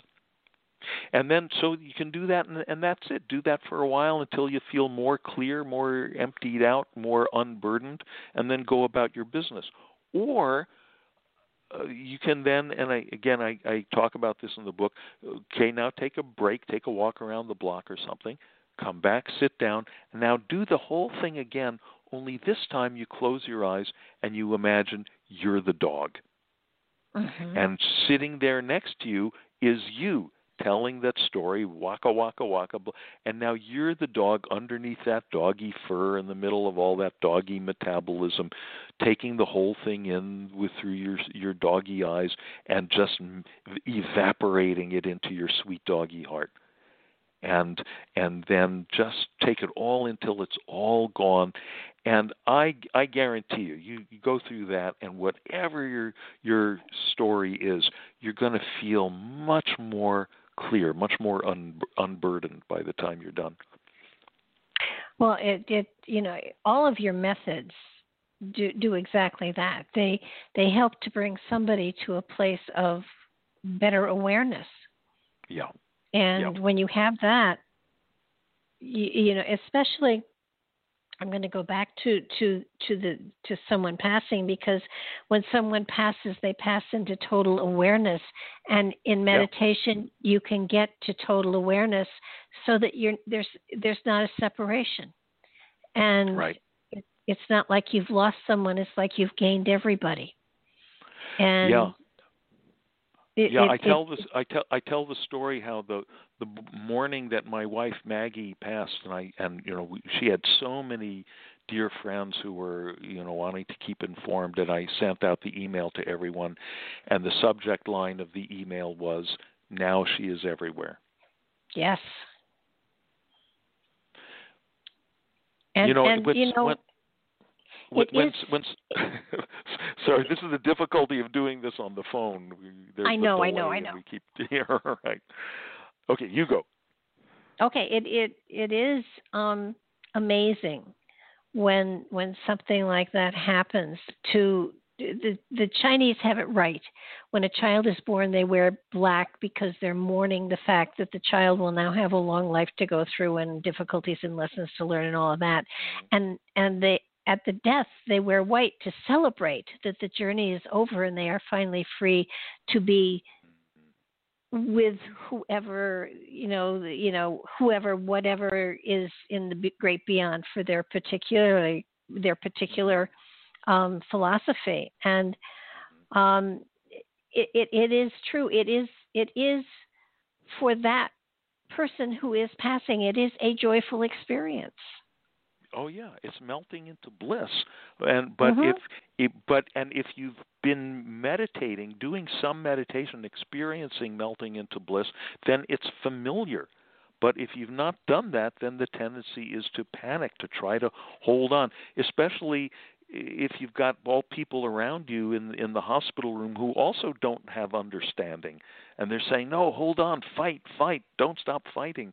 Well there's a time to stop fighting yeah. You know, and there's a time to just to just just gracefully, gratefully melt into the light. Nothing better. No, and I think you you explained the the concept of giving it up in such a positive way that yeah. that I love I loved it. yeah, give right, give up. People say don't give up, but giving is a good thing and up is a good direction. You know, give yeah. it up Give it up to God or give it up to life. Give it up to the universe.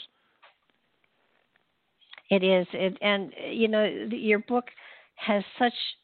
It, it's serious stuff, and yet it is it is put in a, in a in a framework that that you can't wait to see what's coming next, and you go from you go from I, I, I in the intro I said you, you go from Buddha and Jesus and and you know really high stuff that way to Jerry Seinfeld. Yeah, Jerry Seinfeld and Willie Nelson and you know, m- my very first really, I mentioned at the beginning, I had some kind of opening, spontaneous opening experiences in childhood. And the most dramatic one uh, was I was.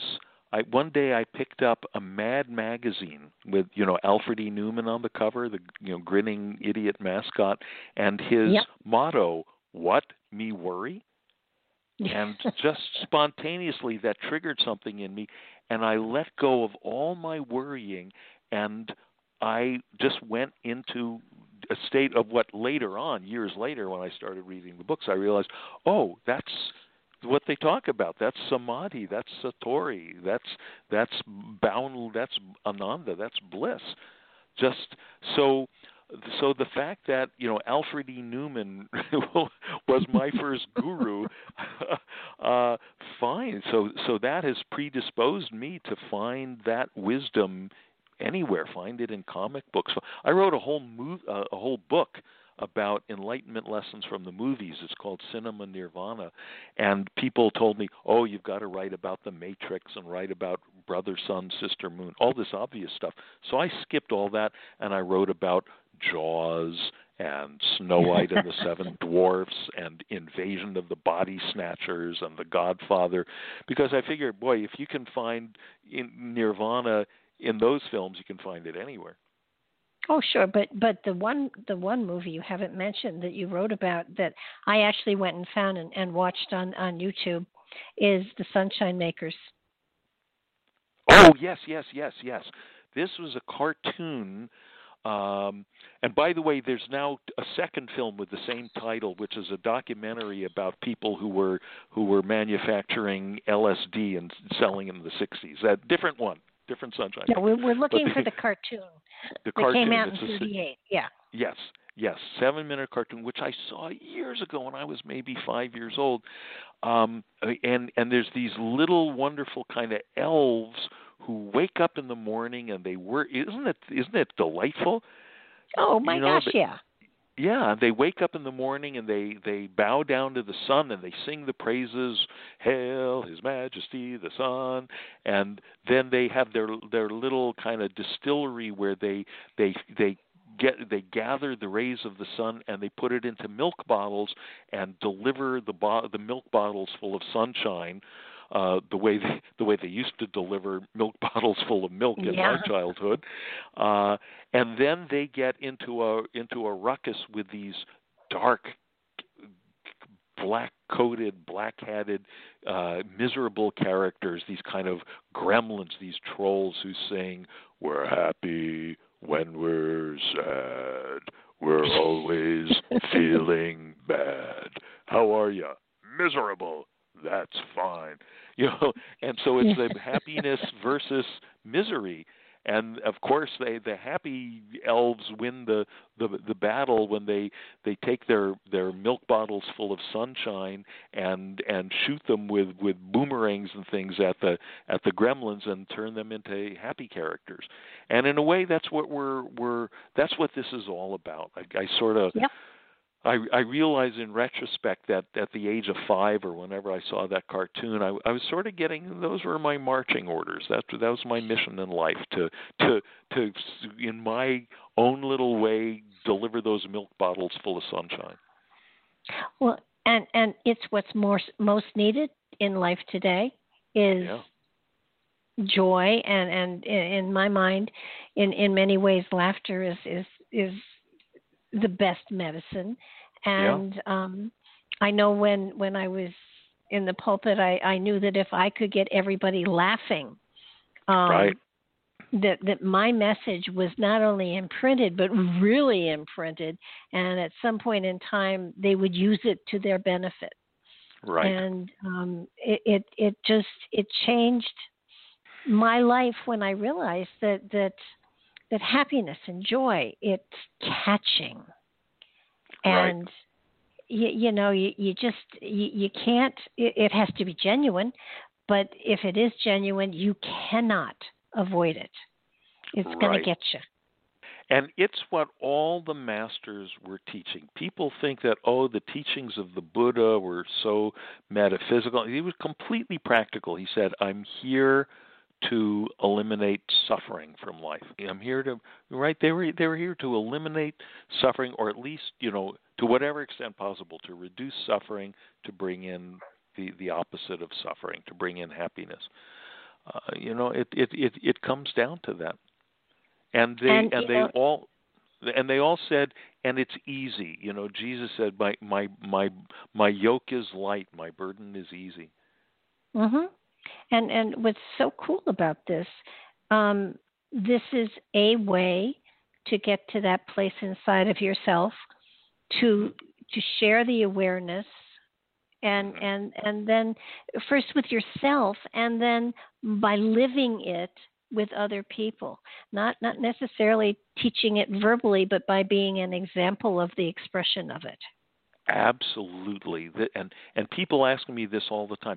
Oh, you know, I'm so deep in this meditation now, or I'm loving your books and all that, and my husband or my wife, usually it's the husband, is mm. not interested. And how can I, you know? And usually I tell them, you know, what, don't worry about that. What you know, it's like one per household is enough. It's like you're you're the designated driver.